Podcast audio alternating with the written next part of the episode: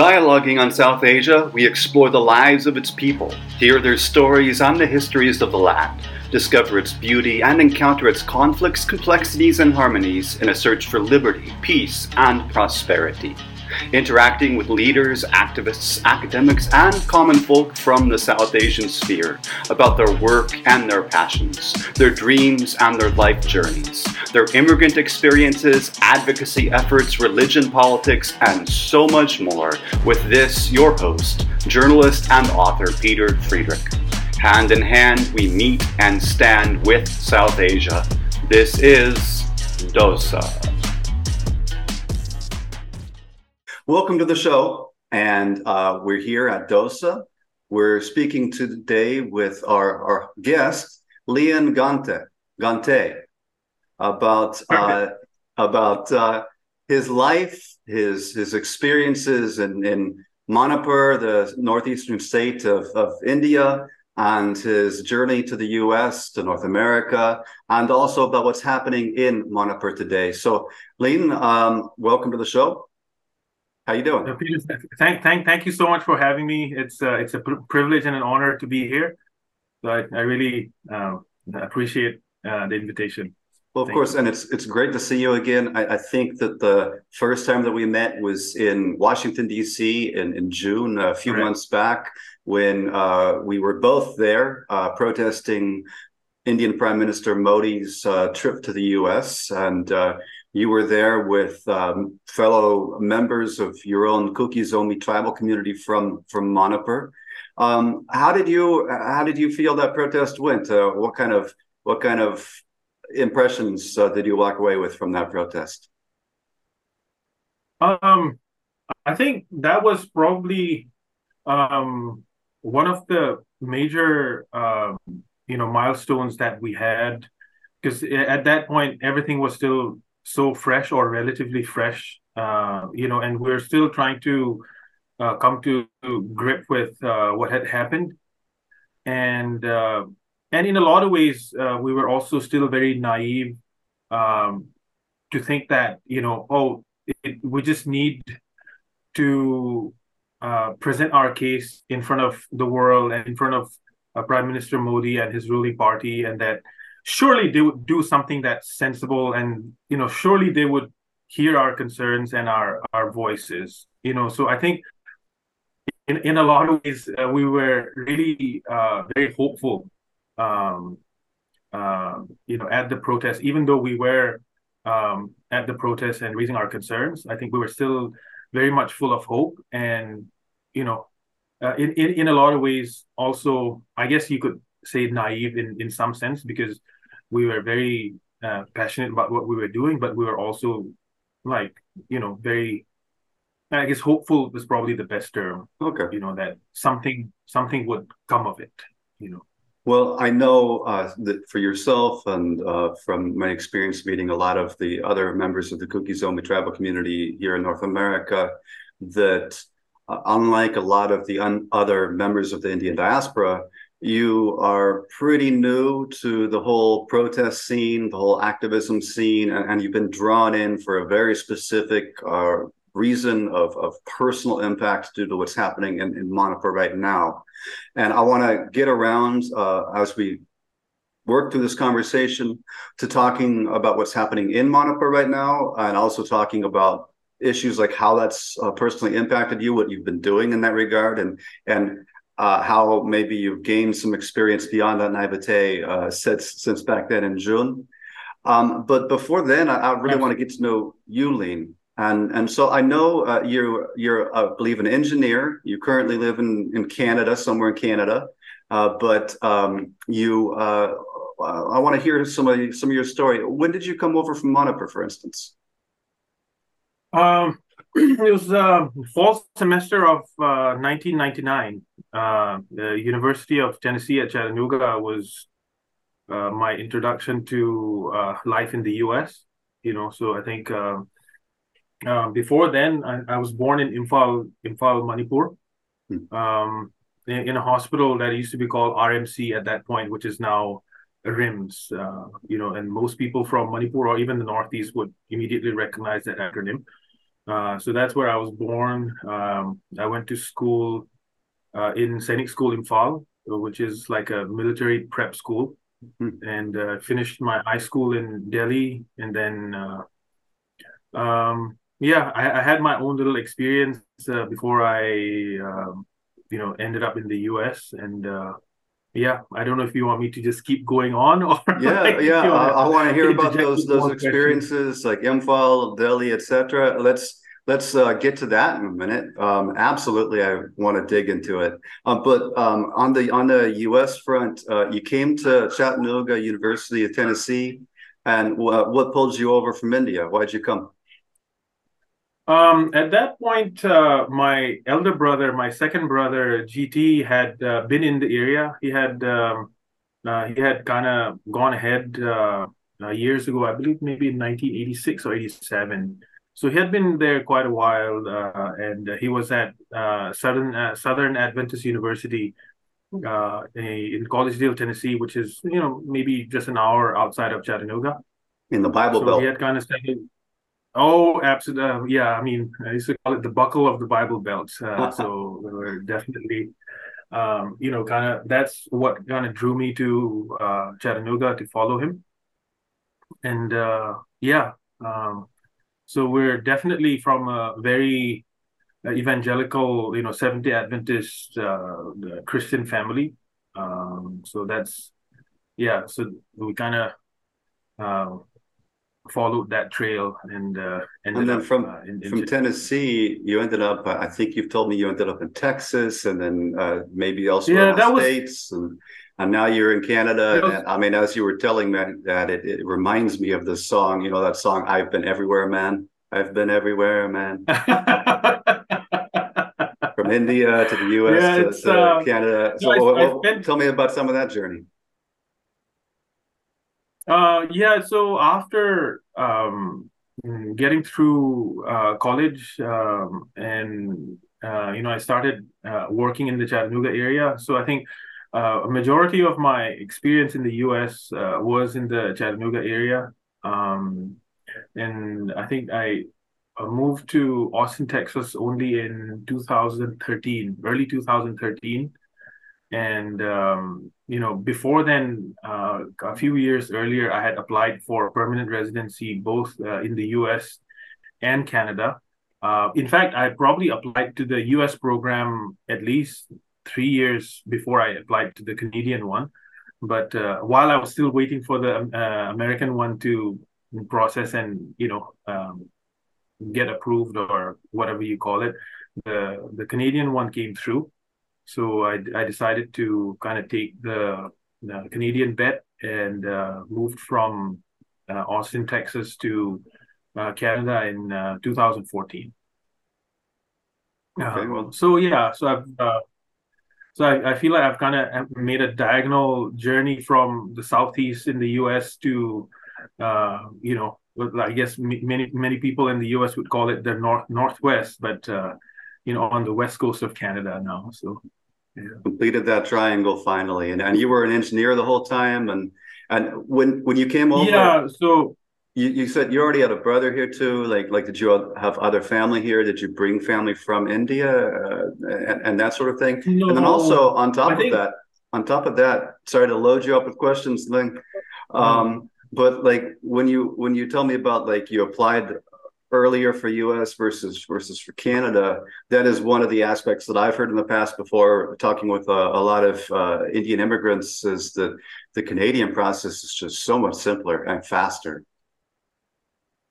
Uh, yeah, it's it's it's way more streamlined, and uh, I think in a, in a lot of ways it's still. I mean, you can you can make arguments um, um, uh, the the pros and cons of each each program you know, because I think um, the the U.S. I mean, the last I I checked has uh, a significant amount of like a family reunification component of it, whereas uh, the Canadian system I think is a little bit heavier on like a points based system where you know yeah. uh, there's an active um, um, you know encouragement of trying to get people um, who are more like white collar workers and like who the government deems will contribute to the economy i guess you know so um and i guess i i, I am a beneficiary of of that uh, mindset but i think there's something to be said about uh, giving importance to family reunification aspect as well you know? Um was there any aspect of your journey? I mean did you bring family over from from india with you? Well, in the US, it was practically impossible because I was trying to, I was struggling to get my own status uh, more on a permanent basis, right? Because otherwise, uh, you're just kind of having to uh, constantly renew your the H-1B, you know, uh, work visa every three years and so on. So far from bringing like you know uh, your extended family, uh, but thankfully since I've been in Canada before my uh, mother passed away in 2021 at the height of uh, the COVID uh, Delta wave, um, my uh, father and mother had uh, the opportunity to come and stay with us uh, in Canada for a good two years at a stretch. You know, so I I think I I, I think of those times as like one of the um, like very very fortunate blessings you know, um, for us to be able to spend that time together. So yeah. I'm very grateful to hear that you uh, got that last chance with your mother, especially right before COVID when travel was shut down and, you know, well, exactly. probably would have been very difficult to, to reunite in that sense. Well, I want to hear then, I want to hear about Manipur um, and about India and, and your life there. So um, you you grew up. You it sounds like you mostly grew up around Imphal, the Imphal Valley, which is like the main metropolitan area in in Manipur, and um, you're from the the Kuki Zomi tribal community, which I think is like 16, 18 percent of the population in Manipur, if I'm not mistaken. Um, what was life like for you growing up? You said you went to military prep school um, and uh, all of that. Uh, but then you ended up uh, moving on to Delhi uh, for high school. Uh, to tell me a little bit about your time in Manipur, and um, also, can you, for our listeners, explain what exactly is a Kuki Zomi, and in context of India, um, what's a tribal? Uh, what is a tribal community member? Right, right. Yeah, that's that, that's quite a bit. So if I if I miss any of the points in the question, uh, I might have to uh, ask you uh, again. But of course. So let me just start Manipur and like you know what my experience was growing up, um, and and to be honest, we again it's it's this very naive notion that uh, we had, you know, especially looking back uh, because we had differences. Like you know, like Manipur is no stranger to violence so in the context of what's going on today, it's um, and everybody loves to say that we're uh, a peace-loving community. Everybody's a peace-loving community, and all, all, this kind of which I I don't disagree with. Um, and I, I I think you know if given the chance and opportunity, everybody would want to be uh, uh, want to have a peaceful existence. You know, so that I, I I agree with. But we had our share of violence. But what is very strange about what's happening this year is there's a huge element of uh, like questioning each other's uh, existence, which you know, growing up, I I could have never imagined uh, the state like my home state Manipur to uh, devolve into at any point. You know, because okay, we had we had the Meitei community, the majority uh, community in in in Manipur, and we had all the various different tribes. I mean, like what you had mentioned, the Kuki Zomis from like the most recent census into like 2011. I think about 16% is roughly what most people agree with. Um, I, I, wish they had more up to date data, but uh, you know that's that's what we have. Um, but you know, so in terms of um, growing up there, it was very much uh, like you you grew up uh, with your own identity, but it was it was like a collective. You know, like uh, I don't think there was any sense uh, of like questioning the indigeneity of anybody. Um, and when I look at the discourse now, it's it's it's crazy, you know, because uh, especially the the the Kuki Zomis in uh, Manipur are being like like the historical uh, the revisionism is taking place, especially you know in the in the at least the vocal section of the Meitei community, uh, questioning our very belonging to the land and to that area, and uh, kind of almost as if we can somehow be um, erased out of the, the history of that area. You know, because uh, it, it's almost like these like uh, it's uh, like a bipolar kind of argument. On one hand, that's you know we're presented as these immigrants, these people who were brought in, but then there are also academics who would argue that we're all from one stock, one ethnicity, right? If you go far back enough.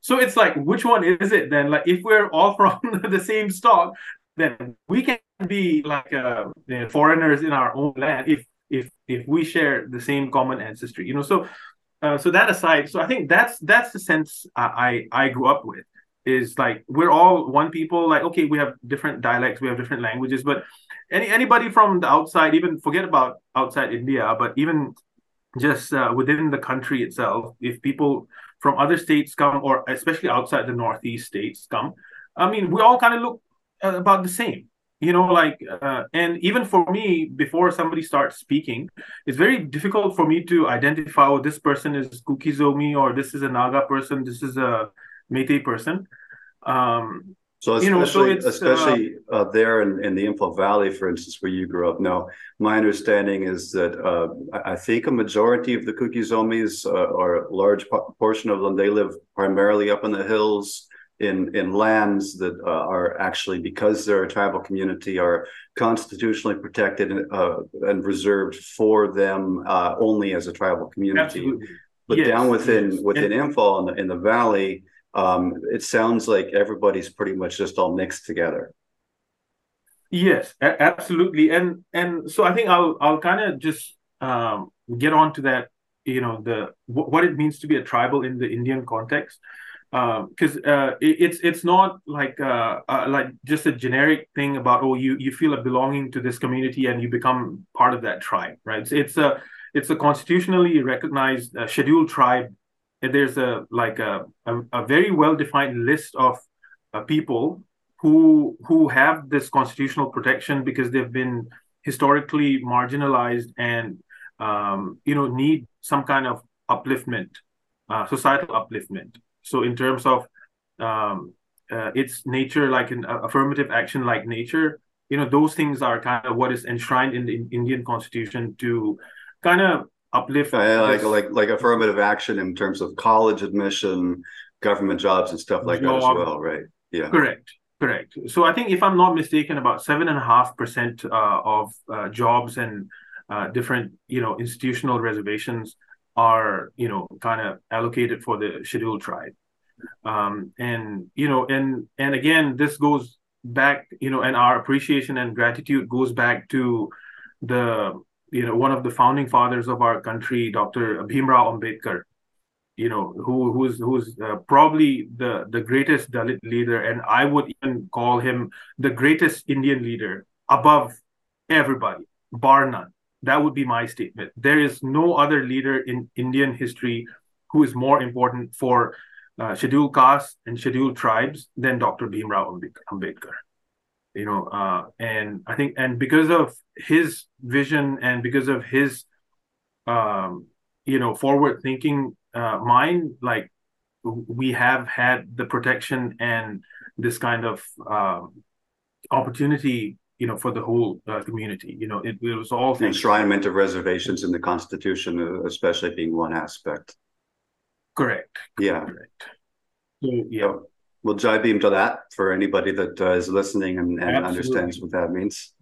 Um, and um, actually, hoping to get an embed Ambedkarite on the podcast uh, within uh, the near term and and dig into the whole issue of, of Ambedkarism and who Ambedkar was and the Dalit movement and caste issues then, caste issues now, and, and so on and, and so forth. Um, now, uh, it's interesting for me then to hear that you're from Imphal because um, I was going to ask you to paint me a picture of what village life is like in a Kuki Zomi Kuki Zomi region, but it sounds like you're more of a grew up as more of a city boy. So I'm not sure if uh, that will be something you can quite so easily do. Um, but but I, I am interested. Um, a couple of things within that context. Then, so whether it's for the Kuki-Zomi people, I, I, guess in particular, or Manipuris in general, um, how would you describe the the situation? Because I, I, know the Northeast is very geographically cut off from the rest of India. Um, and I've heard people say that um, it, it, sometimes seems like it's kind of ignored. Um, as far as the the life of the people and the opportunities for them, um, and you know, especially of course for for people that are you know more and more of a minority, like like getting down to like the Kuki-Zomi tribals. How what are the opportunities like for for jobs for education for for social mobility? I mean obviously um, you you became an engineer you traveled internationally you settled uh, in north america. Um, how much uh, is that sort of thing that type of higher education that type of um, uh, international uh, professional uh, possibility uh, something that's present there for for Manipuris in general or for Kuki Zomis in particular yeah, I think uh, I, I probably uh, give you a little bit of a long answer on on on that one, Peter. Because first, if you just look at the size of our uh, like the demographics itself, we're not even like barely. If you even if you put everybody together, like the highest estimates would be maybe like a million, million and a half, maybe. You know, so uh, this is start, Kuki-Zomis or Manipuris? no manipuri uh, like manipur as a whole is probably less than 4 million itself right so it's like we're just a very tiny fraction of the indian population you know so it, like in most cases in most calculations we're not even the margin of error uh, you know so in that sense if you kind of extrapolate that uh, to you know india is a billion plus and you extrapolate the uh, you know diaspora community in other parts of the world, or especially, you know, uh, we're talking about the U.S. North American context. You know, it's um, it's still a very small fraction of the larger, like billion plus uh, people um, in India, right? Yeah. So when you when you start thinking about it in that sense, and you look at our community, and then it, like my story, in in a lot of ways, my story is a very very common immigrant story in North America but in in a sense in for for my people or like for people who come from um, the manipur or like from this part of the world especially from the tribal uh, folks it's it's a it's also like a very unique story because like not too many of us have that opportunity to uh, venture where we did. And we i just happened to have the uh, fortune of uh, my my my parents being connected to seventh day adventist missionaries and like uh, through through their connection my brother finding his way to tennessee and me following them. Like it's like it's it's only a handful of people like and we and we can almost count the families because we all kind of know each other um you know it's a very small community. We kind of know each other. So in in terms of opportunities i think what has happened over the decades uh, since independence and because of dr ambedkar's uh, grand uh, vision for all the oppressed uh, communities of India, like there have been significant number of people within tribal communities and specifically within the Kuki-Zomi society who've been able to, um, you know, work hard and take advantage of these reservations and kind of uplift themselves, right? And part of the reason why this the recent violence starting in uh, uh, on the third of May is so hurtful is that all those decades and generations of people who worked really hard and who made something of themselves and who advanced themselves economically they built their nest eggs in in in, in the Imphal Valley right? And there were only a small number of people who kind of went back to the hill districts because obviously it's just a human nature. You go where the facilities are right? So uh, if there's no infrastructure and economic development and services and different things in the hills, very like um, few people, you know, want to live and settle there. So my family was one such example where we've uh, lived in Imphal. Um, you can argue right from uh, independence, maybe even pre-independence, hmm. right? So even though we are uh, hill tribals, like our connection to Imphal, if not stronger, is as strong as uh, to the hills uh, uh itself. You know, and so much so that um, my uh, sister-in-law is a Meitei, for example. You know, and uh, our our family was the only family for a, a long, long time in, in, a like in in a in the middle of a, a Meitei community. We didn't even live in like uh, like a tribal colony or you know a tribal settlement in that sense. So and um, saying that, I guess what I'm trying to get at is um, one of the factors that has caused this kind of resentment, or the way I understand the resentment between the or like resentment from the Meitei side is this argument that because of this scheduled tribe reservation, we've we've progressed too much, right? We've taken up all the uh, uh, government, uh, you know, bureaucratic positions, whether it's in civil administration or in the police service or what what have you, which it, that I mean, I would I would argue that's also like a bogus argument. But let's say for like I'm just saying what the other what I've heard the other side say, you know. So and play devil's advocate for a second. Yeah. Yeah, yeah. So it's it's it's it's it's sad because it's like whatever progress we've made, it's been taken away in an instant. You know, like um, you'll hear all kinds of stories, like even like our our like the, the Namta president uh, Florence Loh and uh, Niang Hangzo, like th- their parents were one of the pioneer people in in Imphal in in Baitavang who you know who who who were uh, the the founders of these colonies and the churches they built, the homes they built, you know, after decades of their own work, that's been kind of uh, destroyed overnight. And just you know, just uh, just a sidebar for our listeners, uh, Niang and Florence, as you just mentioned, Namta Namta is North American Manipur Tribal Association. Right. I'm. I'm sorry. I'm. I'm. Uh, you know. I'm. I'm talking uh, because I, have kind of met you before, so I'm kind of talking as if everybody knows that. Uh, the no. Finer details. I, I apologize. That's what I'm here for. Is to is yeah. to hone in on on unwrapping those uh, finer details for for broader Thank audiences. You. Yeah. Go ahead. So yeah. So you know, and uh, the pity is for those of us in the uh, in the state of Manipur, uh, I think mostly we're reliant on government sector jobs, right? Uh, and the the private sector is still very very uh, young and pretty much, I mean, for all practical purposes, you can say non-existent. Uh, you know, um, because a- anybody who wants to uh, progress in life, I think the the you know option you see as viable is getting a government job you know, to, to get a steady income and all that kind security, of. So benefits, pension. Yeah, I've I've also yeah, seen that. I, I can imagine it being actually uh, to to a certain degree being uh, maybe a bigger issue in Manipur, but I've seen that kind of more broadly within India. Of course, within within the whole of India, there is a lot of private sector, but that many people, especially from um, uh, middle or lower classes, that's what they see as really the the biggest uh, thing to strive for because there's so much security offered there within an unstable uh, environment. Right, right.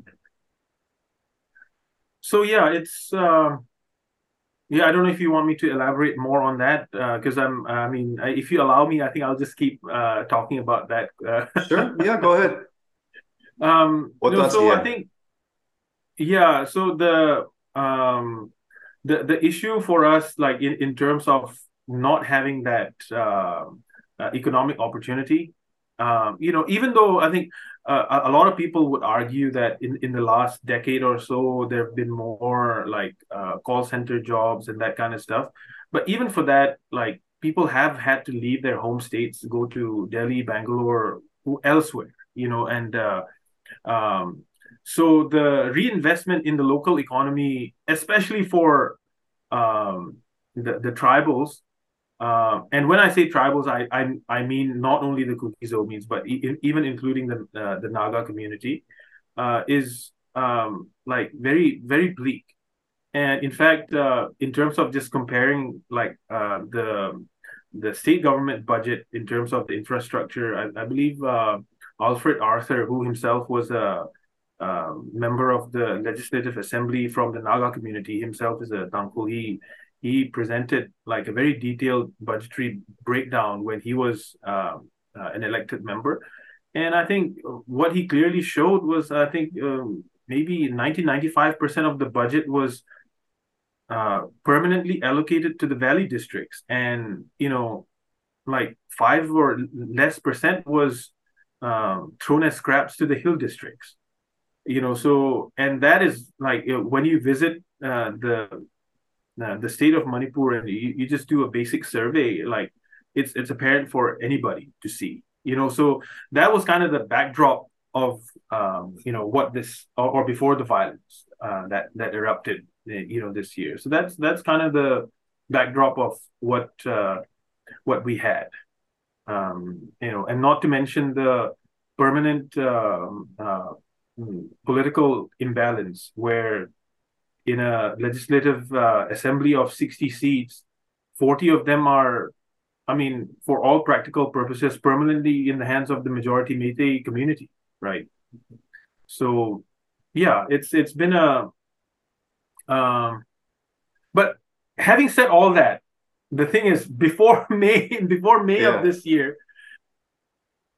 we still like had a sense of belonging. You know, like uh, my whole family, including my in-laws, who are Irish Canadians uh, here in Vancouver, where I live, we had planned to go to India uh, to visit my mother's tomb and for my kids and uh, uh, my spouse to go and visit um, Imphal. You know, so like that was we were supposed to visit uh, end of July um, and stay there for um, you know three four weeks, and you know uh, it never felt uh, it never felt like a like a foreign uh, foreign land. You know, like it was like we were we always saw ourselves as as indigenous as anybody else, you know. And, well, and I want to I want to lead into yeah. I want to lead into some of those feelings. I mean, you say it never felt like a foreign land. I mean, you were just planning. It felt so welcoming that you were uh, just about uh, ready to take your whole family there, um, including it sounds like your wife's uh, not a, even of Indian origin. Like that safe, that welcoming that you, you wanted to go, um, and clearly very different today. But um, as you've already hinted at, there's there's a number of uh, ways in which there's not been peace um, in the past, and, and just for our listeners, I want to lay a little bit of uh, background from what my, from what I understand is way back when when India was under the British colonial rule under the British uh, under the British Raj. Manipur itself was not actually directly under the British Raj. It was what's called a, a princely state, which was like nominally independent, had, had basically uh, some level of sovereignty due to treaties with the British. Then in 47, 1947, when India, when the Republic of India got independence, the uh, Maharaja of, of Manipur uh, acceded, uh, signed over the country uh, to join the Republic of India, which apparently, from my uh, research, not every uh, resident of Manipur was entirely happy with. And over the ensuing years, as the Republic of India has, has, has developed, um, especially I believe since the 60s. Uh, there's been a level of, of conflict, including violent armed conflict uh, within Manipur, with uh, in 1980, as I understand it, um, the government of India, the central government, actually declared Manipur to be "quote unquote" a, uh, I believe they called it a disturbed area. Um, or an area of disturbance, and they slapped uh, over Manipur uh, a law, a national law, which is known as uh, AFSPA, AFSPA, or the Armed Forces Special Powers Act, which gives like the armed forces of India basically impunity uh, to operate uh, as they will without really any any restraint of law within the region um, so that where that law is applied. So in this case, within the region of, of Manipur. And then that was 1980. Then, uh, come about 91, I believe, there was an actual armed insurgency which broke out in, in Manipur with uh, some groups seeking uh, actual independence from uh, India. within all context of all of that, um, you know, there was ongoing ethnic conflicts uh, as well uh, that were also, I guess, like tied to um, this insurgency at the same time that was being waged against the republic. And obviously, every region is, is different in its own unique, uh, special way. But this does, uh, in some ways, remind me of, of the situation in Kashmir and in far north India, where there's just been ongoing conflict for decades. Uh, they've also had an insurgency, and it's been a it's been like a almost like a war torn zone um, to, to, a large extent, um, with a lot of fatalities, um, a lot of uh, brutalities being committed by the armed forces and by by the uh, militant armed groups as well. Uh, but the key issue that I'm here uh, interested in, in hearing your perspective on on Lien is, you know, were you in Manipur? So I believe you would have been about 11 uh, when this insurgency broke out. Um, and I, I, understand you did go to Delhi for high school, but uh, I'm sure you still maintained uh, quite a bit of connection uh, back to Manipur. Um, were you um, uh, in Manipur during any of this? Did you experience any of this, or directly or indirectly?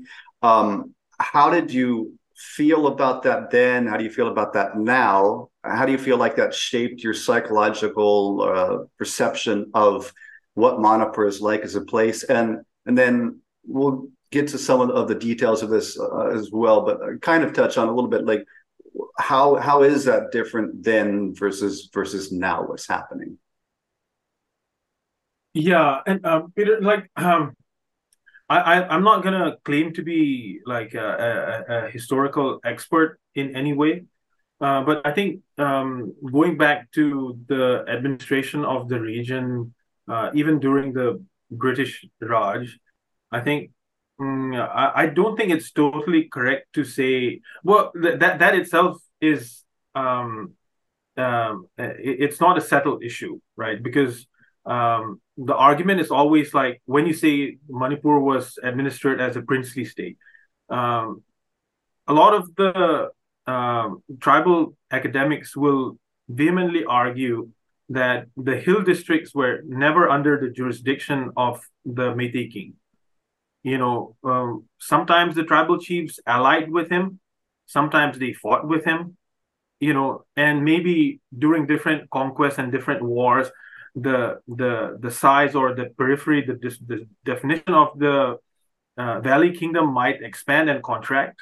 Yeah, right? I, I, think but I think that's one of the things. General, as as as yeah. modern thinkers familiar with the nation state concept that we've had for for you know quite a while now, that's one of the things that we tend to draw this uh, have this like kind of black and white hard cut view of these territorial boundaries of, of not even the ancient world but like the world 100 200 years ago um, where where we don't keep in mind that administration was not always like so uh, neat and pretty yeah. as, as, it tends to be today and it, it was it's it, it, has been a very like difficult um, um, uh, administratively it's it's been a difficult region right? Especially also because um, you know, and the Kuki Zomis are very proud of this fact uh, that um, uh, from 1917 to 1912 there was a uh, there was a huge rebellion against the British uh, themselves.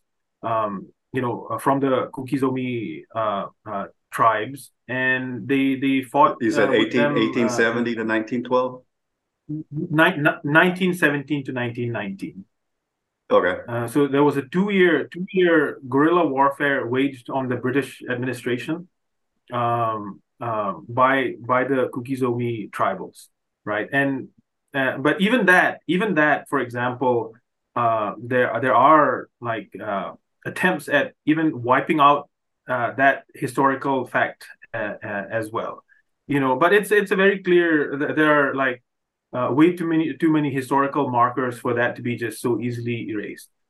Um, so, but what what I'm what I'm trying to get at is that the the history is much more deeper and more complex um, than like uh, what people try to like you know uh, present it uh, to suit their own narratives or propaganda, right? And so, so when when you think back in in those terms, uh, when the British left India, I mean, obviously, you know, they left a big mess. so it was, uh, um, uh, but then the integration of the area that we now think of as Manipur, that itself requires like a much more like we could probably spend a whole uh, podcast just uh, addressing that issue. You know, like the integration of how that happened. You know how Manipur was initially a union territory. Well, there is a phase between independence and the merger agreement that was signed by King uh, for example.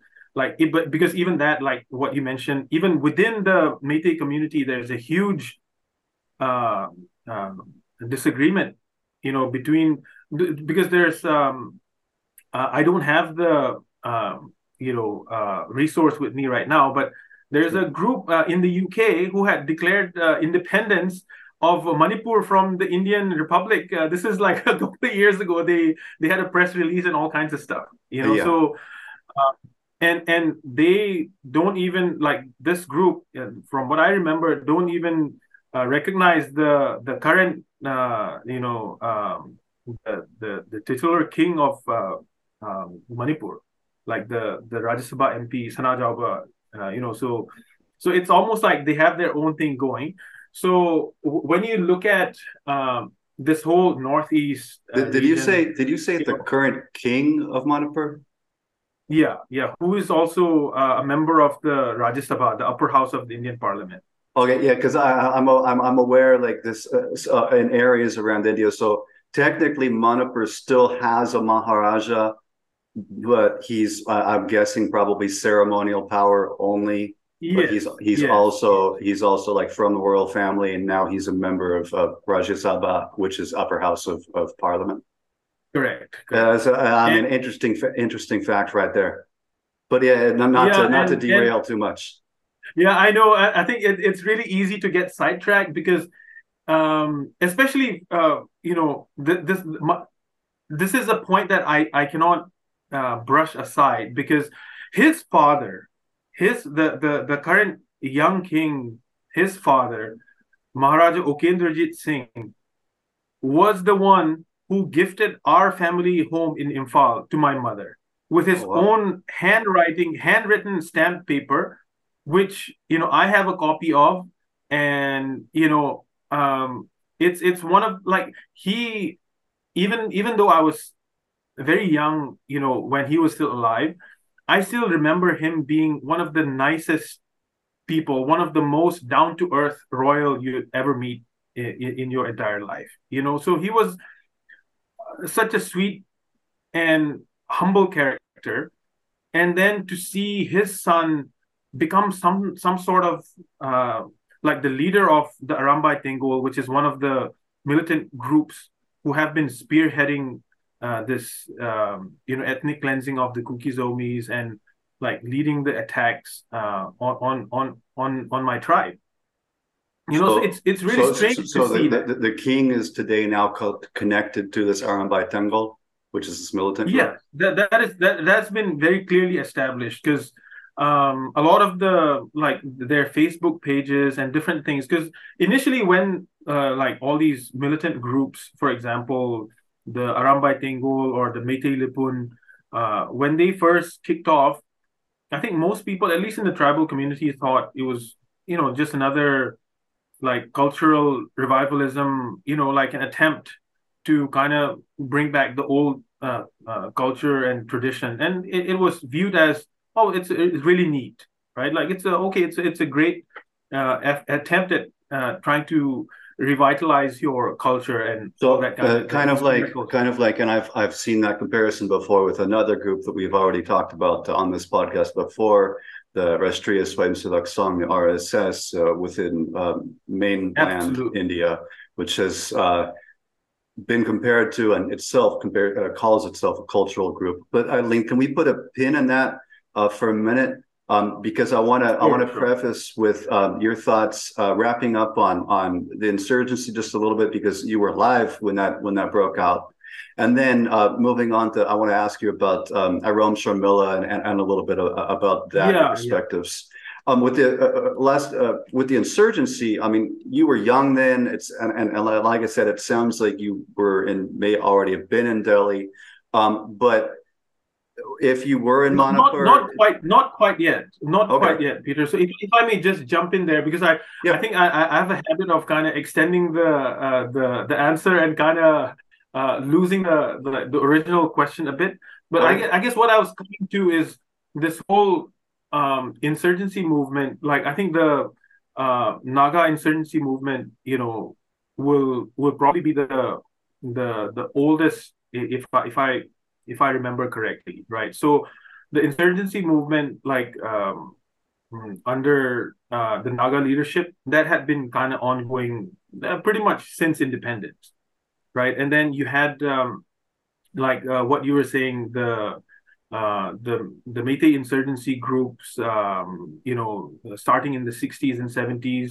If I'm if I'm sort of correct with the UNLF and uh, PLA, KCP, all these different groups, you know. So it's it's been an ongoing thing. Uh, but the what you what you were talking about in the early '90s, that's kind of actually when I um, uh, started Sainik school. So it was right around that time in the early '90s um, when um, uh, when this thing kind of exploded. And uh, actually, one of my uh, you know fond memories is like the uh, coming down from Kohima in Nagaland where my mother was posted and I was um, uh, staying with her, but I had, I had to go to uh, Imphal for my Sainik school uh, interview, you know, entrance exam interview.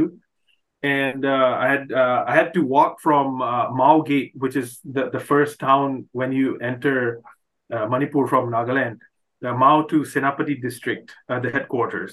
I had to I had to walk there. I, I, I don't remember exactly. It was a little a little over maybe forty plus kilometers and when we walked, uh, I had I had a cousin with me. Like you know, the two of us walked together with other other people who were stranded because there was a blockade, uh, like a bandh we call it. You know, so at that point, uh, the there was a uh, you know insurgency had started up, but uh, I remember spending a night in this Naga village called Maram along the way, along the highway, and it was just random. You know, we just kind of asked for shelter overnight. Never met them. Just invited us into their homes, let us sleep on the floor. And, uh, you know, so it was that kind of, I, I feel like, and that was kind of a very common thing to happen, you know. And then a few years later, like the Kuki-Naga uh, conflict broke out.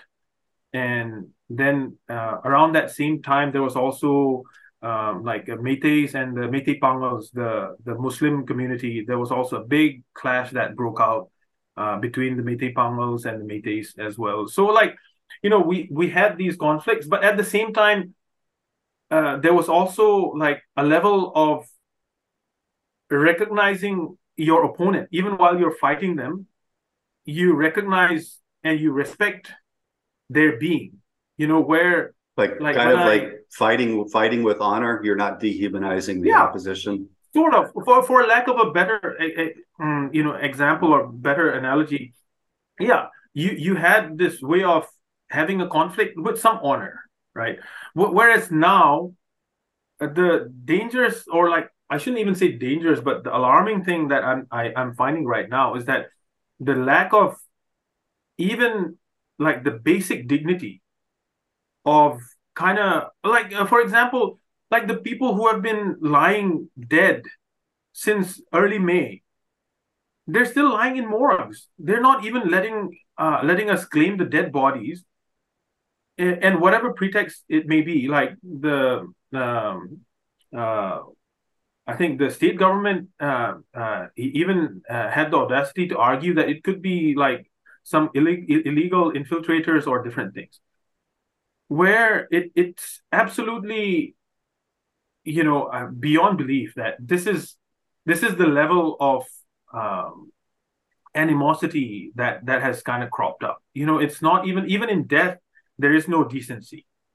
You know and uh, but anyway sorry I, I didn't mean to uh, get off on that but, no no apology necessary. I, I think that's uh, very uh, appropriate to to dwell on um, that and and we're going to get to very soon hear some of the details of what's happening in in Manipur right now. But just that point that even in death, there's there's no treatment with dignity because I've I've heard this that the bodies of the dead are being left there to rot and nobody's allowed to even go out and, and bury them. But last thing before uh, we move on to uh, digging into what's happening in Manipur right now this year is um, I wanted to ask you about um, this woman, Irom Chanu Sharmila, uh, who I'm sure you're familiar with.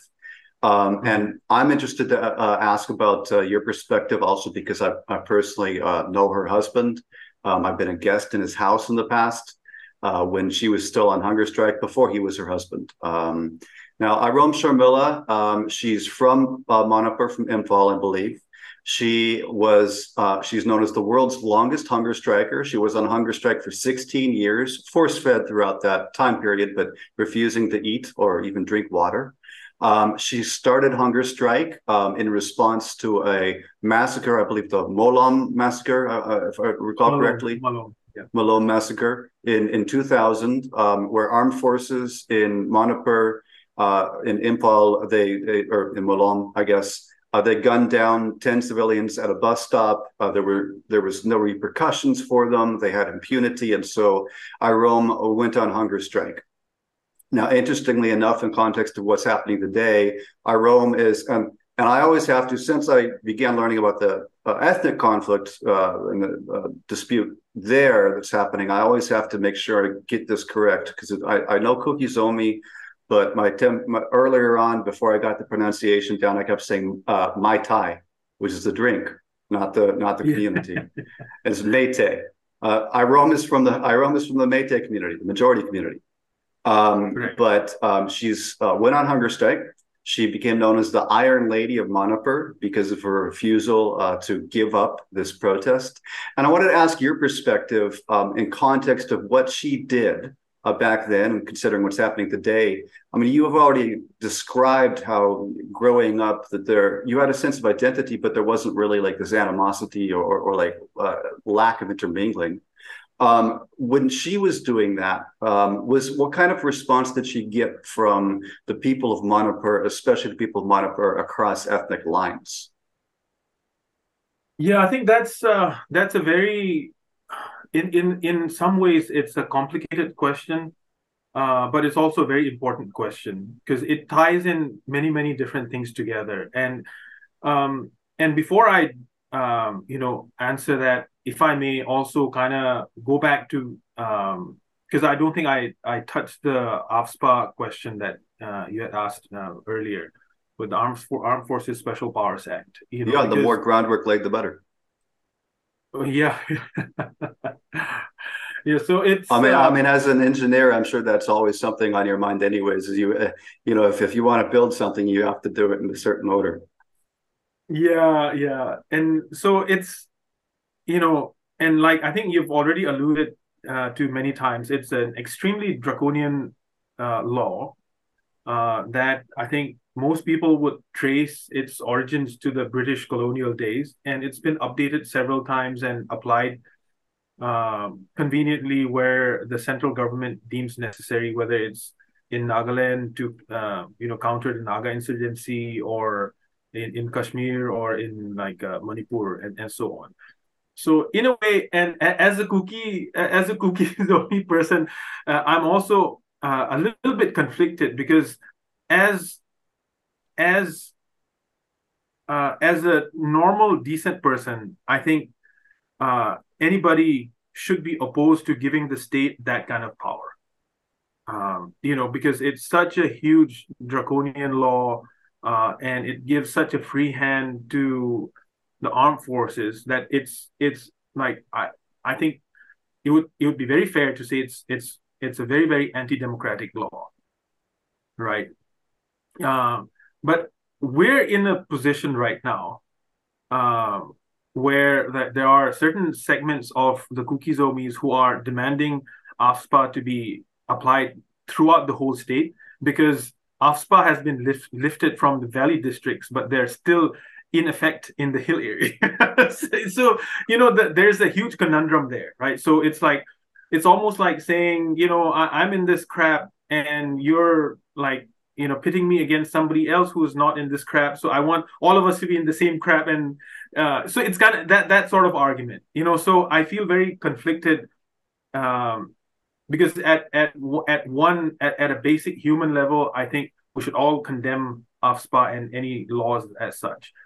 But again in a very specific context there's also a valid argument to say, okay, this is not fair. And if you want to treat us all equally, then apply the law equally as well. You know, so there's especially in a situation where, like today, know, you said it's, it's not it's been lifted from Imphal, which is not facing the bulk of the violence right now. And so, in the right. area which is not facing the bulk of the violence, where the where the army is not needed, there's there's there's you know no impunity uh, for the army. But in the right. area that is facing the violence, where the army is needed but they're not acting um, and if they are acting, we're, we're going to touch on that. They're acting in support of the attackers. There is impunity uh, applied. Yeah, it's very uneven. Yeah, so so that that's that's there, and um, and bringing it back. So that's you know, so I think that's something I think is very important to note uh, about AFSPA. What's what's uh, uh, what AFSPA means in the present context in Manipur but then uh, on the question of Irom Sharmila, like I think she's probably one of the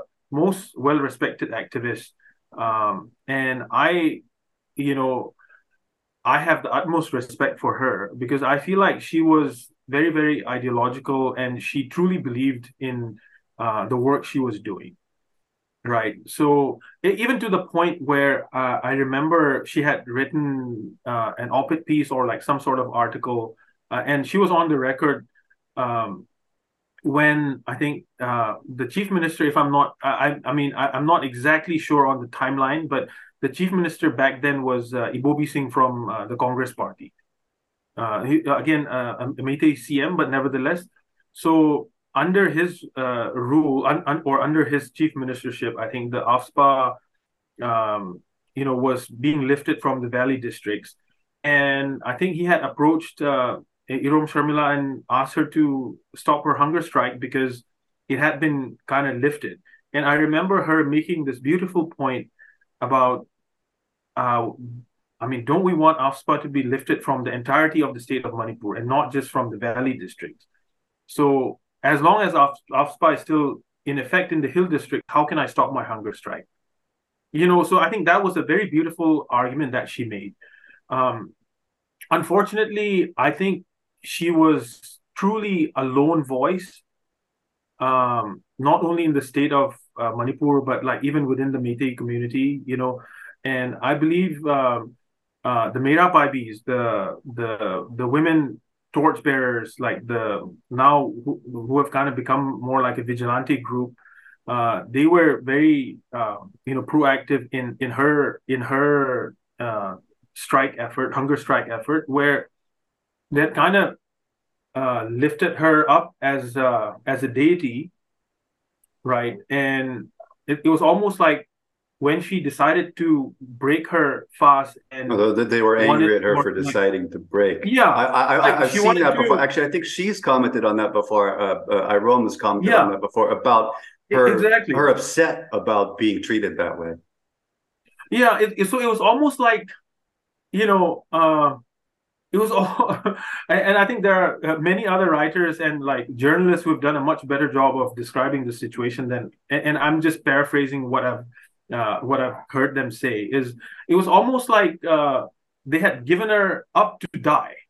And the fact that she refused to die and she wanted to live a normal life really upset them which is kind of like at, at that point i was puzzled. But given the fact of like what I've seen in the last few months, I was like, okay, there's a huge radicalization that has taken place in society right under our noses that like human lives individual human lives don't seem to matter anymore.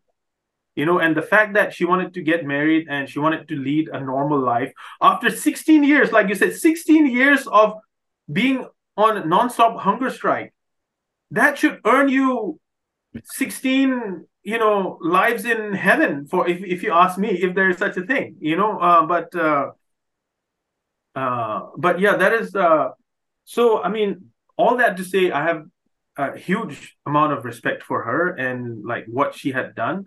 Uh, unfortunately, I don't think I can uh, say the same thing about uh, the society that she comes from and what it has kind of devolved into because all the sane minds i think they've kind of either been drowned out or they're they're, they're too afraid to um, say anything rational and like sane anymore you know? Well so you know of course at the present moment of what the world with Manipur needs um, in my opinion probably I would, would think in your opinion as well, is somebody like the Iron Lady of, of Manipur to step forward and become the new one to hunger strike for hopefully not 16 years, but hunger strike for an end to the conflict. Somebody from Manipur, uh, somebody maybe even again from, from the uh, community, um, and, and call for an end to the violence through that form of protest. But you were talking about the radicalization, uh, how these things have devolved, and now's the time. Finally, all this groundwork laid. Let's get around to some details on that. Um, so, on May 3rd, 2023, violence broke out against the Kuki Zomi community, and it's still ongoing. And now I want you um, uh, laying a little bit of groundwork for, for what's happening before we get into uh, some of the reasons for why and and some perspectives and opinions on it. Um, what's happening? Um, how? What's the level of violence? Um, at least as far as what we know. And um, also, I mean, there's been a lot of pretty horrific incidents of sustained systematic violence in the just in the past 20 years, 21st century in India, you know, going back to 2002 in Gujarat, uh, 2008 in Odisha, you had uh, 2020 in Delhi, and then you've had a whole bunch uh, in between Muzaffarnagar and in, UP, Uttar Pradesh, and, and elsewhere. But what's happening right now in Manipur is uh, far and away worse than any of those incidents that have occurred over the past 20 years. Can you describe, lay out a little bit what's happening and just how bad is it? Yeah, I think uh, Peter, I, I I won't go into too many details because I feel like you know where the violence started and uh, you know the sequence of events. I I don't really place too much importance on that because like a, a, a lot of people would agree that the the explosion of the violence happened on May the third right? So that's when uh, colonies um, of uh, like Kuki Zomi tribal homes uh, in uh, the Imphal Valley were razed to the ground. And and right? for, and for non South Asian listeners, like a colony is basically like a neighborhood, right? Yeah. So th- yeah, think of it as a settlement or like a yeah a neighborhood, pretty much. Yeah. Um, so uh, my own family home um, was uh, burnt uh, by a mob over a thousand strong. Uh, my, they, I mean, they almost killed my father. Um, you know, my my entire, uh, my eldest brother's entire family has been kind of dispossessed. Everything they own, they barely uh, escaped with what they had on themselves, right? Um, so it's um, and the violence started before uh, the night before you know before it reached my family home and right now as we speak uh, my mother is uh, buried uh, on our family property in Imphal, and we don't have access to her gravesite right now. Uh, and every single thing that my parents' generation worked for, like every single thing has been destroyed. So, in terms of and kind of zooming out, we're not the exception. Like everybody's house, maybe somebody will argue there are a few homes standing here and there, but okay. But out of hundred, if uh, like you destroy ninety, then okay.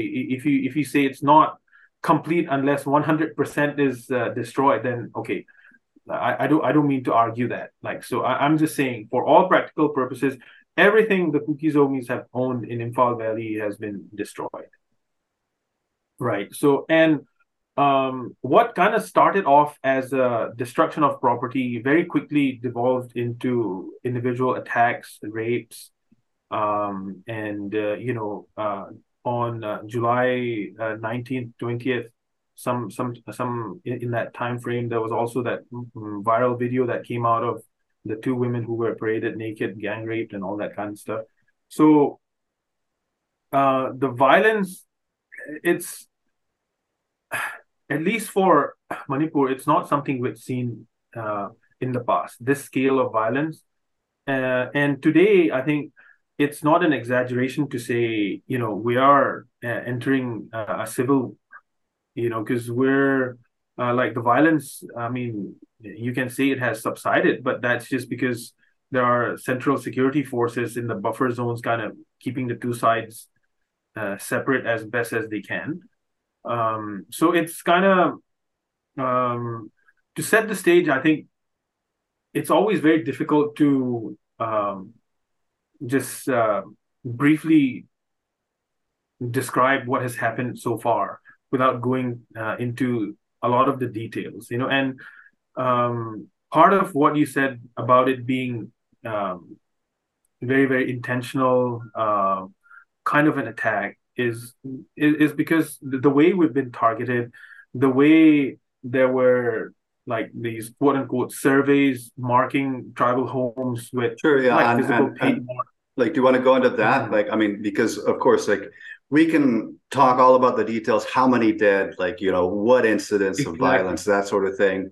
But um you know the the, the why is uh, maybe more important uh question. And um that you mentioning these surveys and that sort of thing you want to talk a little bit about uh this this uh, like belief uh that there's was some kind of uh it wasn't just like the spontaneous outburst of of one no, day yeah it, it definitely like, felt very uh yeah, it felt very premeditated because um, a lot of the tribal homes, you know, like I think months before the violence actually broke out, there are so many accounts of uh, different people, um, you know, kind of being asked different questions um, as to their ethnicity and different things. And, it, by, and the, by also, government officials being asked? We don't really know, right? Because it's like some random person shows up at your house, starts asking you questions, uh, seeing that they're serving this or that. Like most people don't think that they're being prepared for ethnic cleansing, right? like you just you just say, oh, it's you're just chatting away, and you're just telling them, okay, whatever. Like I'm from this tribe, that tribe. Like nobody ever in our wildest uh, imagination would have uh, thought that okay, we're going to be wiped out, you know, uh, in in a few months, right? Like we, so there was no paranoia and maybe part of the problem was being so naive about it and not being aware of what was brewing. Because all these things, because there's no way that every single um, you know Kuki-Zomi settlement uh, in the Imphal Valley could have been wiped out in a day or two in, in the way it did. And like, you know, there might be some uh, special intelligence uh, people who might know where everybody is. They might have uh, their own databases built up. But for a mob to know precisely where each person lived and go and single them out, uh, there's there has to be coordination. You know, like it cannot uh, um, it cannot work like that. You know, or like it it it you either need time or you need coordination. You know over over time maybe a mob can figure it out but not in that precise way in that short amount of time right? And now there are also several video uh, evidences that have shown that uh, there are these little red paint markings on all, all the tribal uh, you know houses for example right? And and not only that but uh, like there are also uh, many video evidences now showing that the state police, the Manipur state police, uh, leading uh, uh, these uh, uh, the crowds, the mobs into the, the, the tribal settlements, tribal neighborhoods, making sure that they don't have any resistance, and then letting them do their thing, right? And um, and not so, so with the with the pre-planning though like with you know the markings on the houses and the the strange people showing up and and doing these surveys in in the community. Were there just some other things I, I think i've heard about like uh, from the governmental level that there was some changes that, that were implemented in the in the few months leading up. Uh, uh if, correct me if i'm wrong but i think one uh, having to do with even like gun ownership or something like that. That that's i mean a lot of people will even like okay that is what you're saying is true. But before we come to that, like if if we want to talk about it from that perspective, I think it's only fair to go all the way back to um, like even the, the founding of the state uh, because you know Manipur only became a state in the in the in the 70s early 70s right so ever since then um, the the hold on power and, and, as far as the political and the economic representation of um, the Kuki Zomis we've always been uh, underrepresented and uh, we've always been the underdogs in this in, in this setup right? So uh, the and going back to what we had talked about previously about the scheduled tribes status and the constitutional protection uh, of what we had uh, was um, a protection of the right to our land, our ancestral land, our the, the hill districts that that we call our ancestral lands. So this was one of the provisions in the constitution that kind of protected the the tribal people from being completely annihilated, right? Because um, until like barely a few decades uh, uh, ago, most of our people were illiterate.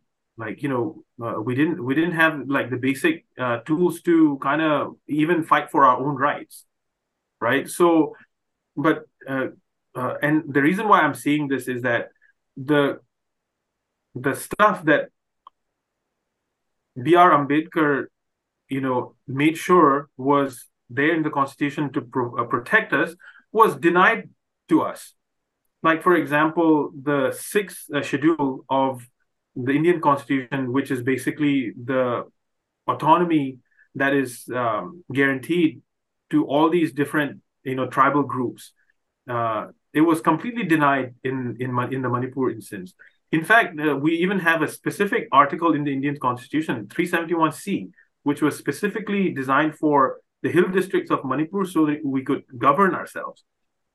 I mean, so they had these, you know, toothless hill area council uh, that the state government set up, but it was never really authorized to have any real power, for example. So it has been ongoing, right? It has been an ongoing thing since you could argue independence and the formation of the state and so on. Ongoing and as far as disenfranchise, like, disenfranchisement of Zomis. Yeah, yeah. And so firstly, like we also talked about like the budgetary imbalance where there was no infrastructure development in the hill districts. There was no investment, um, uh, whether in terms of healthcare, whether in terms of uh, any sort of facility, education or sports, like whatever you, you name it, right? So there was never any anything of that sort to kind of establish some kind of equity.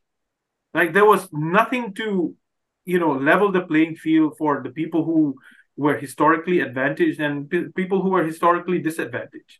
So there was like the effort in that regard was minimal to non-existent. Then uh, uh, I think, if I'm not mistaken, uh, 2015 comes and there's this like controversial three bill, um, uh, three bills that were passed uh, which had to be rescinded because there was a huge opposition in the hill districts, which was kind of seen by a lot of the tribal people as an attempt by the state government and the majority community to grab even the last little piece of protection we had, which was our land. Right. And this, uh, I, I think a lot of people would also hold the current chief minister, uh, N. Biren Singh, as uh, like one of the main masterminds in kind of trying to structure that those uh, i mean they call it some kind of land reform bill and like you know tying it into like some inner line permit uh, issues and an attempt to basically completely disregard the tribal ownership of these uh, historical like ancestral lands right? So it, it comes from that. So it comes from that and then we have a few years of um, um, some sort of uh, like something that resembles peace you know and so it, it, even in that time there was that buildup of these um, like the radicalization that we were talking about right so uh, some stuff that started off as cultural organizations like like these groups like Aram, Arambai Tenggol and, and uh, Arambai Tenggol yeah so all these things started happening and then what you're talking about is uh, I think maybe in late 2022, early 2023, um, a lot of the licensed arms uh, from the hill districts were being taken back. Which, which and I just want to, I just want to preface um, because uh, my impression, um, not not deeply informed, but my impression from what I've seen of, of Manipur is that it seems like it's uh, somewhat different from a lot of the rest of India, where gun ownership is very limited in most of India. Um, it, you know, it's legally very heavily restricted. But in in Manipur, is it is it generally easier to get a gun? In for, um, for to be honest, I, I, I, I, won't. Yeah, I I won't be. I, I'm I'm I'm probably not going to be. Uh, I I don't know the the the the specific facts on the ground, so I, I I'm probably not uh, qualified to answer that question uh, in any direct way. But sure. just from the numbers themselves, yes, because uh, we have a tradition of uh, being hunters and gatherers, for example. You know, like the the especially uh, among the tribal um, tribal population. So gun ownership for I like and and when we say gun ownership, like I, I think uh, before uh, at least the American audience, uh, we have to make sure uh, you know th- these are like single barrel, double. Barrel. We're barrel, not talking like about assault rifles. These we're are talking, not yeah. AR-15s or. you know, like, what I've seen, I mean, we're probably talking about like early 20th century style weaponry, something along yeah, those yeah. lines. It's like the. Yeah. I, don't even know the name, the brand names properly, like the Winchester types, you know, like the Enfield, uh, like maybe. Yeah. But yeah, old old style weaponry, not definitely not modern materials. But at the same time, there were like a record amount of um, new licenses that were being issued in the in the in the valley districts. You know, so there's this uh, imbalance again, right? So now, in hindsight, people are saying, so if all that's happening, like everything that happened starting on May third, was it pre-planned or you know, did it just automatically, organically, you know, explode? You know, because the groundwork was laid quite well, right? And and and to be honest, um, the arguments I've also heard from the, the other side also has some validity to it because everything it, it's kind of a build up in some sort of way right because like we've not even touched on like the poppy cultivation uh, and like what a lot of people are screaming about um, the quote unquote the narco terrorism they, they call it. Right? That itself is a huge element of uh, i think what has happened in uh, in manipur you know? Sure. Uh, I, so, I, would, you, would you like to touch on that for a minute? Because yeah, um, basically I, think... I mean uh, let me let me from my perspective what i'm hearing familiar with the narrative that i've seen it's all over the place uh, is that the Kuki Zomi people um, are primarily, mostly narco terrorists engaged in cultivation of poppies to, to produce heroin for cross-border drug smuggling and that uh, in addition to that many of them are also residing illegally in in manipur and are not actually from manipur but have have crossed over the border that sort of thing um, and and that that argument I've seen very widely used um, as some kind of like almost like a justification, although they don't call it that, but a justification to to excuse or um, overlook uh, the violence that's that's uh, being uh, used against the the Kuki Zomi. So yeah, right. And I think it's it, again, uh, anything to do with Manipur, Peter, it's it's never a simple matter to discuss. It's never a clear cut case. If, if, you don't mind, yeah, let, us un- unpack that uh, maybe one by one. So, you know, with the poppy cultivation, I think there's no denying that there's poppy cultivation in in Manipur, in especially in the hill districts, uh, definitely in the Kuki Zomi areas, right? So I don't think anybody denies that. Um, but the point is also it is not only in the Kuki Zomi areas, and the people involved are also not only Kuki Zomis who are involved. First of all, I think people have to understand that um, these farmers who are cultivating poppy, they've been traditionally, you know, like um, what they call like jhum farmers who kind of burn down sections of uh, the forest and grow something and then move on to the next patch.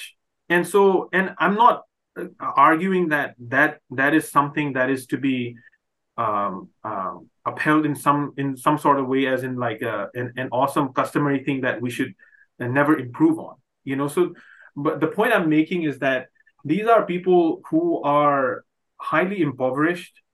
They don't have a way of supporting uh, their livelihoods. And in the midst of this if somebody comes to them and says hey if you grow this poppy you're going to make so much more money. Um, because they're i mean the land like needs you know refertilization and and such. And these are like you know unless the uh, government is helping people gain their livelihoods in some other way in kind of encouraging different kinds of other other kinds of industries they're kind of left uh, to their own right? So in that mix you can kind of imagine how easy it is for somebody to come and say hey if you grow this uh, you make you know two three times more the money you would normally make or whatever like I, am i mean I, am not an expert on like how much more money they make or not sure. i'm just making the general point that first um, it is not only the Kuki Zomis who are involved in this so-called poppy cultivation. Well, well, and if I may interject, I mean, I think that idea, you know, because it's being used to kind of smear the Kuki Zomis as as um, almost like as a prejudicial uh, um, or a dehumanizing argument The that Kuki Zomis are somehow like naturally predisposed to to grow poppies but that also that that argument ignores the reality of the global drug trade which is no you know no apologetics for it but the reality is that the global drug trade is the great equalizer. It's an equal opportunity business where there is no race religion or creed.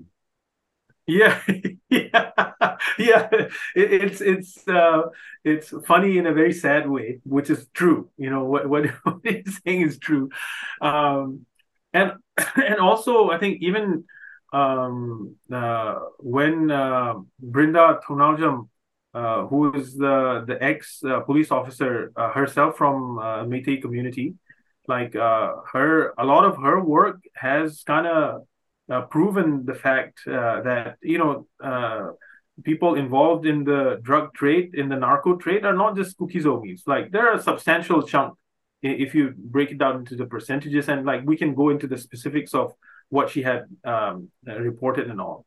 But um, there's there's no doubt that the the main people who control the industry uh, live in the Imphal uh, Valley. You know, they don't live in the hill districts uh, like uh, cultivating poppy. You know, like people who run the show are not uh, from the Kuki Zomis. Uh, you know, there might, and I'm not saying that there's zero involvement. There might be some people at the higher levels of the trade too. I'm but not the, saying that, but what I'm saying, however, you cut it, the drug bosses are not usually the farmers. Yeah, ex- exactly, and uh, it's it's like and even the chief minister himself has been like um, accused of uh, being one of the major kingpins in this whole thing, right? And and I don't know enough about the specific personal connections, so I'm I'm gonna just stay try to stay away from like um, you know talking about uh, that aspect. So that that's one. But it is an allegation that's been rather credibly absolutely, raised. Absolutely, yeah. and and and with with some very strong evidence you know, and especially with this Brinda, she's on the record saying that she was pressured uh, by the chief minister to release one of the major uh, drug kingpins that she arrested herself. You know, so that is not something that it's, it's not my opinion. You know, that's her report, and like she is one of the most vocal uh, critics of the chief minister in that regard. You know, and uh, um, so so I'll I'll leave it at that. You know, so that that all that to say that uh, the drug trade is a problem in Manipur. Uh, narco terrorism, you know, like I'll even accept the term narco terrorism. Okay, it is a problem in Manipur, but the Kuki Zomis are not the only ones to blame. Right? They're like the problem is much bigger than just one small community. It's like it's much deeper than that. And we need if we want to address this uh, in a constructive way, we have to go beyond like labeling an entire community of that. it's more so a that, Manipur problem, not a Kuki Zomi problem, and and I don't think you're probably going to be able to deal with the issue of, of the drug trade existing as an underlying social issue within Manipur if uh, right. uh, you have this ongoing anti anti uh, anti Kuki conflict, anti Kuki yeah, ethnic I, cleansing. I would I would I would I wouldn't even call it a Manipur problem. I'd call it an India India Myanmar problem. It's a it's a regional problem. You know, so it's it's yeah. it's not something that like the Manipur is just a small little uh, you know section in this uh, like much larger problem. Um, so and the, the whole thing about the uh, in, illegal infiltrators and all this kind of argument, yes, that's that's true. I mean, there might be some, but even uh, by the state government's own account, they're like they cannot prove more than uh, two, three thousand people, you know. And uh, and if you look at measuring a major uh, like the uh, the other um, neighbor to our south, uh, Mizoram, they've they've had like refugees in the you know tens of thousands who have taken shelter there, you know. So it's it's kind of a very strange argument for them to make uh, uh, because they're kind of it, it's just a way of um, rationalizing. dehumanizing. Yeah exactly. And just kind of saying that these people don't even belong here. So even if we kill them then it's okay. That that sort of uh, that's the end to that to that logic right? Um, and um, the other very interesting point i, I think uh, one of the um, I think Major Amit Bansal, I believe, like he's uh, an ex-army um, person who's uh, you know served extensively in uh, the northeast and specifically Manipur. Uh, he's also uh, made a really interesting argument that this whole you know um, debate around narco-terrorism and poppy cultivation it's actually kind of a moot point in some sense because um, um, uh, lab manufactured drugs have um, apparently overshadowed like the, the natural cultivation uh, drug you know way more you know like uh, and it, it makes sense right? So why would you uh, farm something wait for months for it to mature risk losing your harvest anyways because destroyed. you're working with with the seasons yeah, uh, uh yeah, where you can just buy a bunch of chemicals and manufacture something in a lab that you can control much tighter, right? So he's arguing that the percentage of the poppy-based drugs less than five percent of that whole trade. You know, so it's very interesting. Is all I'm saying. You know, like, and I'm by no means the expert uh, in in what goes on in the background there, but I'm I'm also saying that that's something to be considered, right? So. Um, all, all these things um, you know it's just i think it's just an attempt to find different things to um, you know dehumanize others and just kind of um, set them up so that when you go out to annihilate them uh, it's acceptable you know and you can live with with your own conscience as well if you buy yeah. into your own propaganda now with exactly. with this dehumanization i mean this conversation Lien I, i'm i'm you know feeling right now like this this can't be the only time we talk about Manipur because you know there's so much to, to unravel here um, but as we like begin to move to wrap up, uh, there's some more aspects I really want to get to and, and ask you about, um, like this dehumanization um, that uh, is being used to maybe uh, help to help to kill the consciences of of the attackers and uh, allow them to live with themselves. The attackers, a lot of them are these groups like the uh, Arambai Tenggol and and and the the uh, Meitei Leepun, these these basically militant or uh, it sounds like Arambay Tengol is practically a paramilitary organization which is now armed because they've raided police armories. They're now armed since the launch of the conflict with modern weaponry. We were just talking about how uh, broadly the within Manipur, uh, a lot of the weapons you know tend to be these older style. I've seen the pictures. I think they're probably like early 20th century, like like British uh, army type of weapons, very out of date. Uh, the weapons that uh, Arambai Tenggol uh, and the attackers are armed with today are much more like basically like looks like modern AK-47s or that sort of that sort of weapon, uh, assault assault weapons, military style.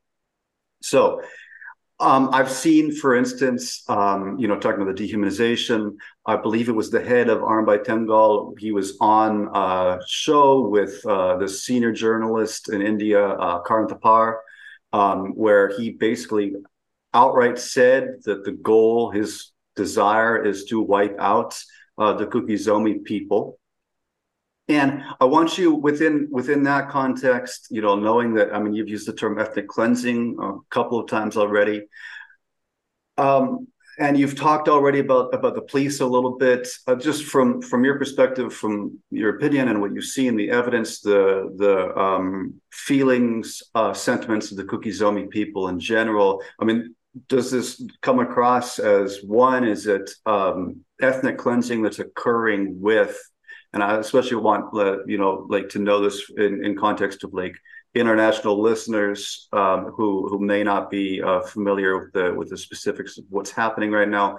So it's a context that's happening um, uh, in complicity with with the police. You described how in some of these colonies neighborhoods the police are actually entering in.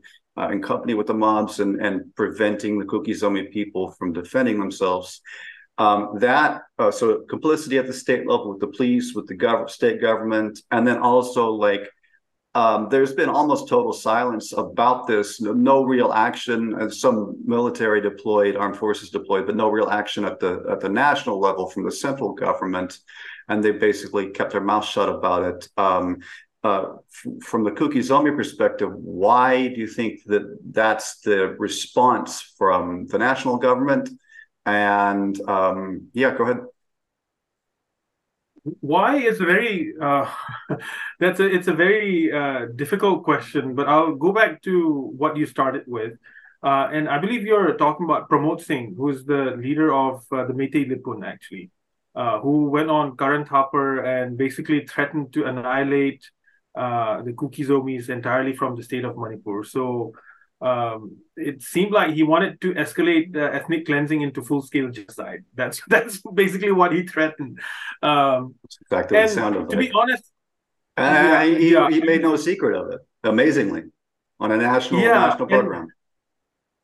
And, yeah, and the, the thing is, um, maybe you might disagree with me, but to me, somebody like him uh, is easier to understand and kind of you know what to do. Um, you know to because he's he just speaks the most like outlandish things that uh, you would never imagine anybody with a sane mind to even speak of those things right? So and he's also gone uh, to the extent of saying uh, if you are like the true um, identifying characteristics of who is a Manipuri is somebody who likes ngari, which is like a fermented fish, as if the Meiteis are only people who like fermented food. You know, like the tribal people, I, we, we like uh, fermented food as much as they do, if if not more.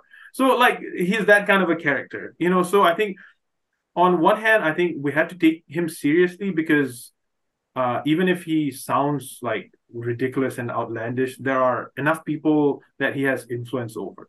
So, and we've seen from their actions that they're not afraid of uh, massacring and like uh, you know um, inflicting violence to that level.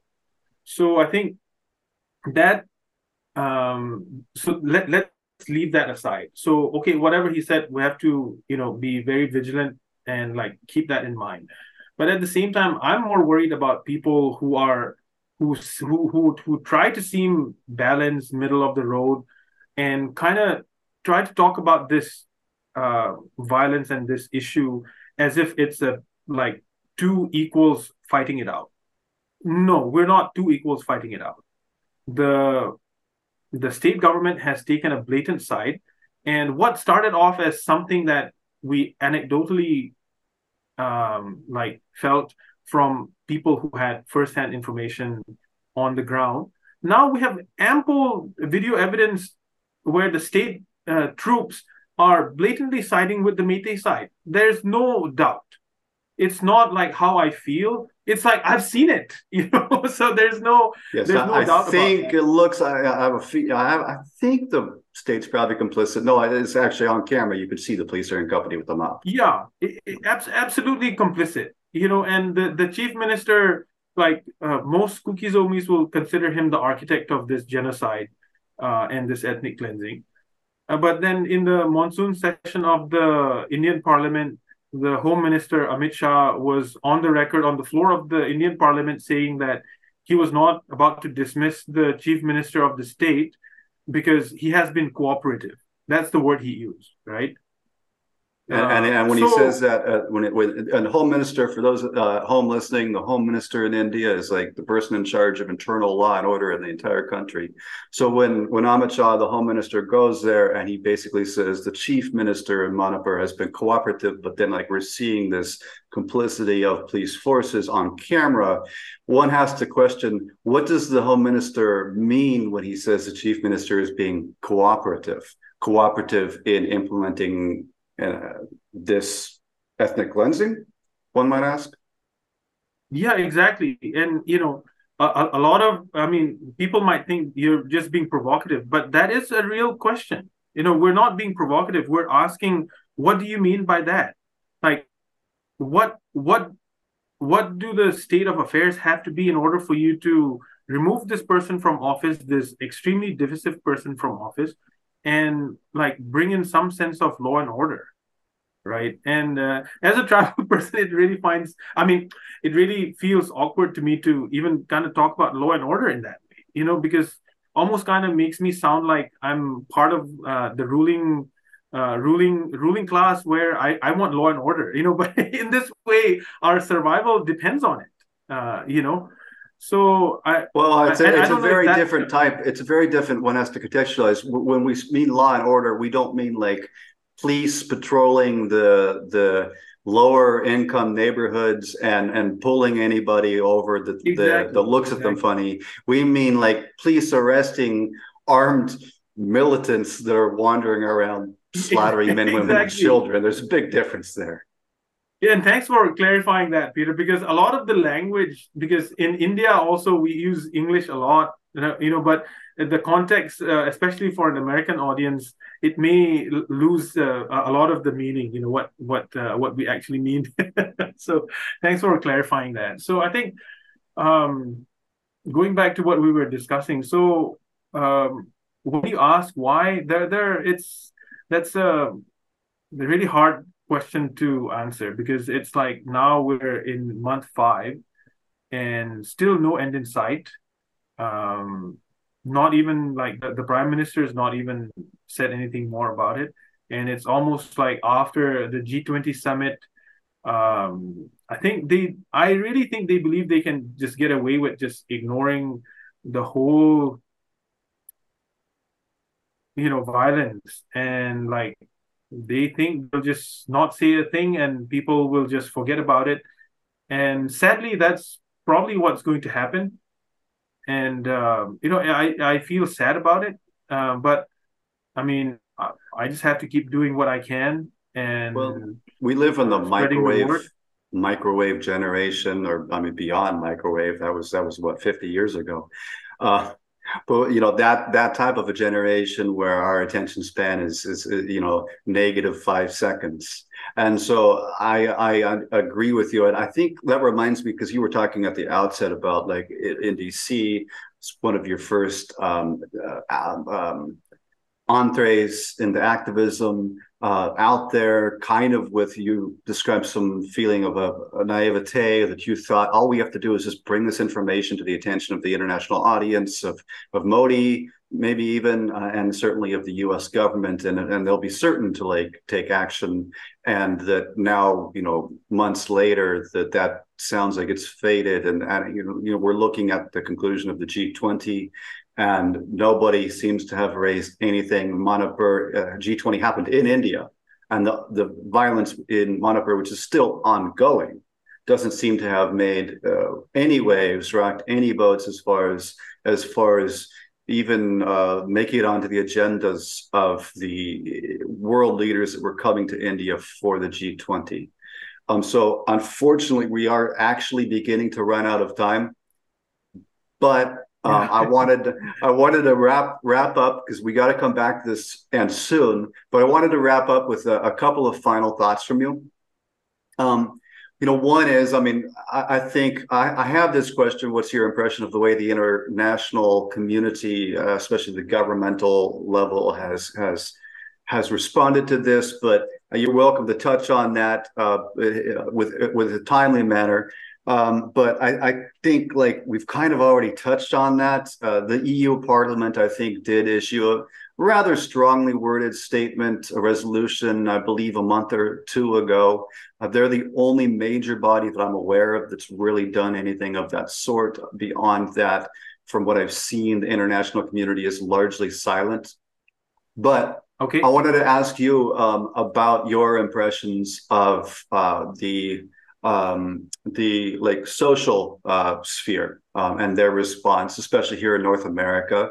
Um, I know you've been involved in some protests, and um, you know the Kuki Zomi diaspora is, you know, in or well, the Kuki Zomi community in Manipur is already pretty small. The Kuki Zomi diaspora is infinitesimal, uh, from my understanding, uh, but it's also because of that. It's also, from what I've seen, a pretty tight knit community.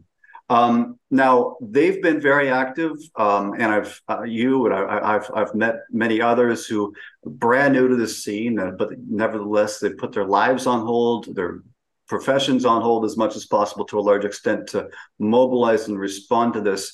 What do you think of the response that's occurred so far, and how how, how do you feel about the response?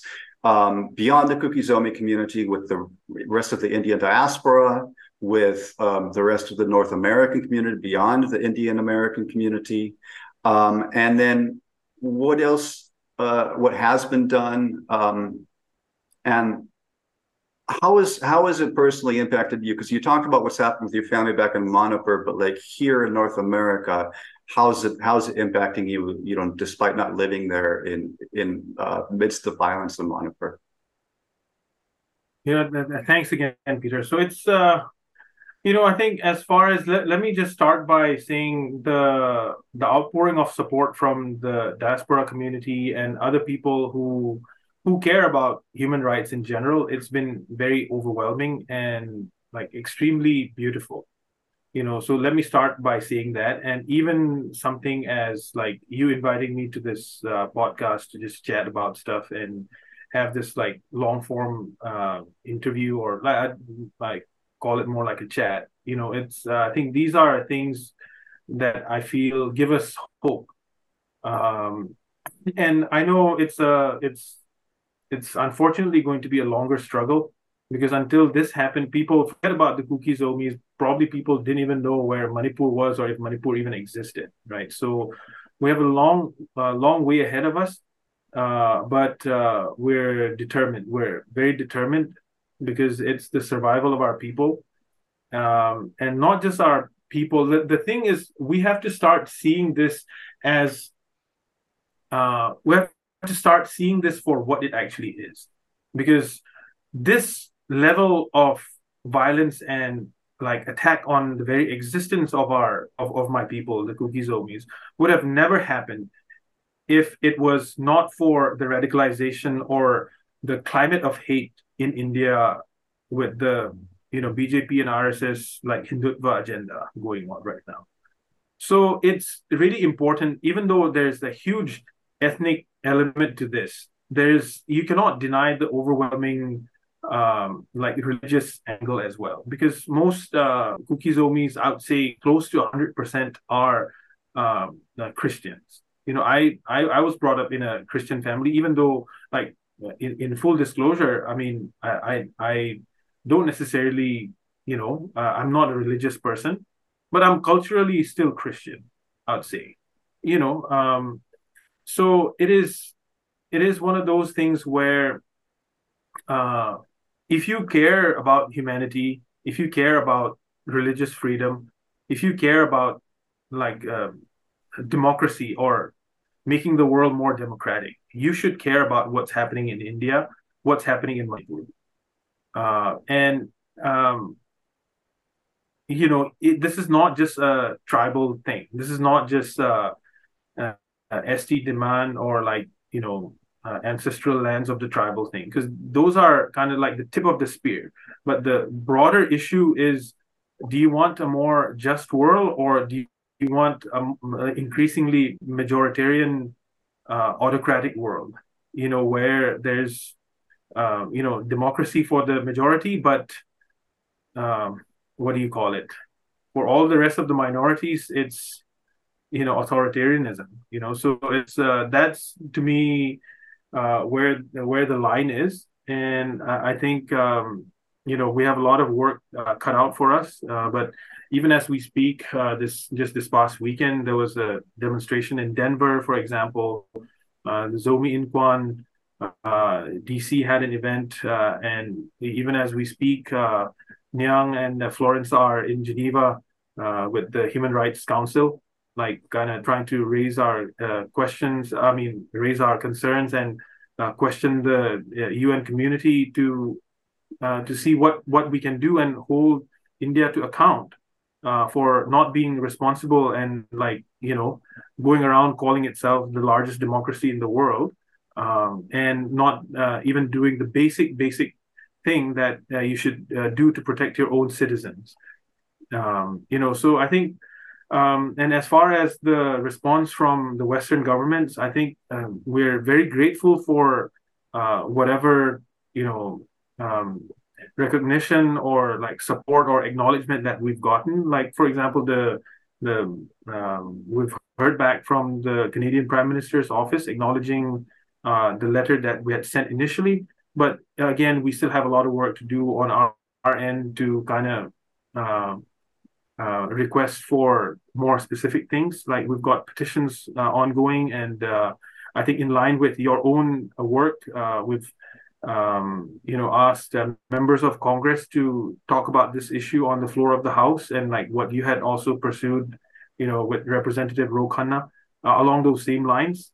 So I think we'll, um, you know, it's a, it's a big wake up call for us. It's uh, a wake up call for the body of Christ. It's a wake up call for indigenous people around the world. Um, and uh, you know, we're not we're not going to just lay down and die. You know, we're, we're going to fight to the best we can. And uh, yeah, very much appreciate um, the opportunity. And uh, yeah, would love to talk more if there's uh, if there's room, but. I'll, I'll leave it at that. Any any quick final thoughts? No, Peter. I think uh, you know uh, to to dive uh, deep into the details of the issue. I think we can spend uh, you know uh, a lot more time. But uh, like I said, um, we appreciate everybody's solidarity, your solidarity, and um, you know, um, please keep us in mind, and we'll uh, we'll keep reaching out and, and do the best we can and fight for our survival. Uh, well, we don't have much of a choice. and maybe, maybe at one point when we're diving deep in, we can uh, do it over a Kuki Zomi, uh, a traditional meal, because I haven't tasted Absolutely. that. Absolutely. I, I, would love to discover what it's like. So, with that said, Mr. Mr. Lien Gangte, thank you so much for your time, and we look forward to uh, conversing with you again. Oh, same, same to you. Thank you so much, Peter. Thank you for tuning in. If you liked what you heard, please remember to subscribe and follow for more to come as we look forward to dialoguing once again on DOSA.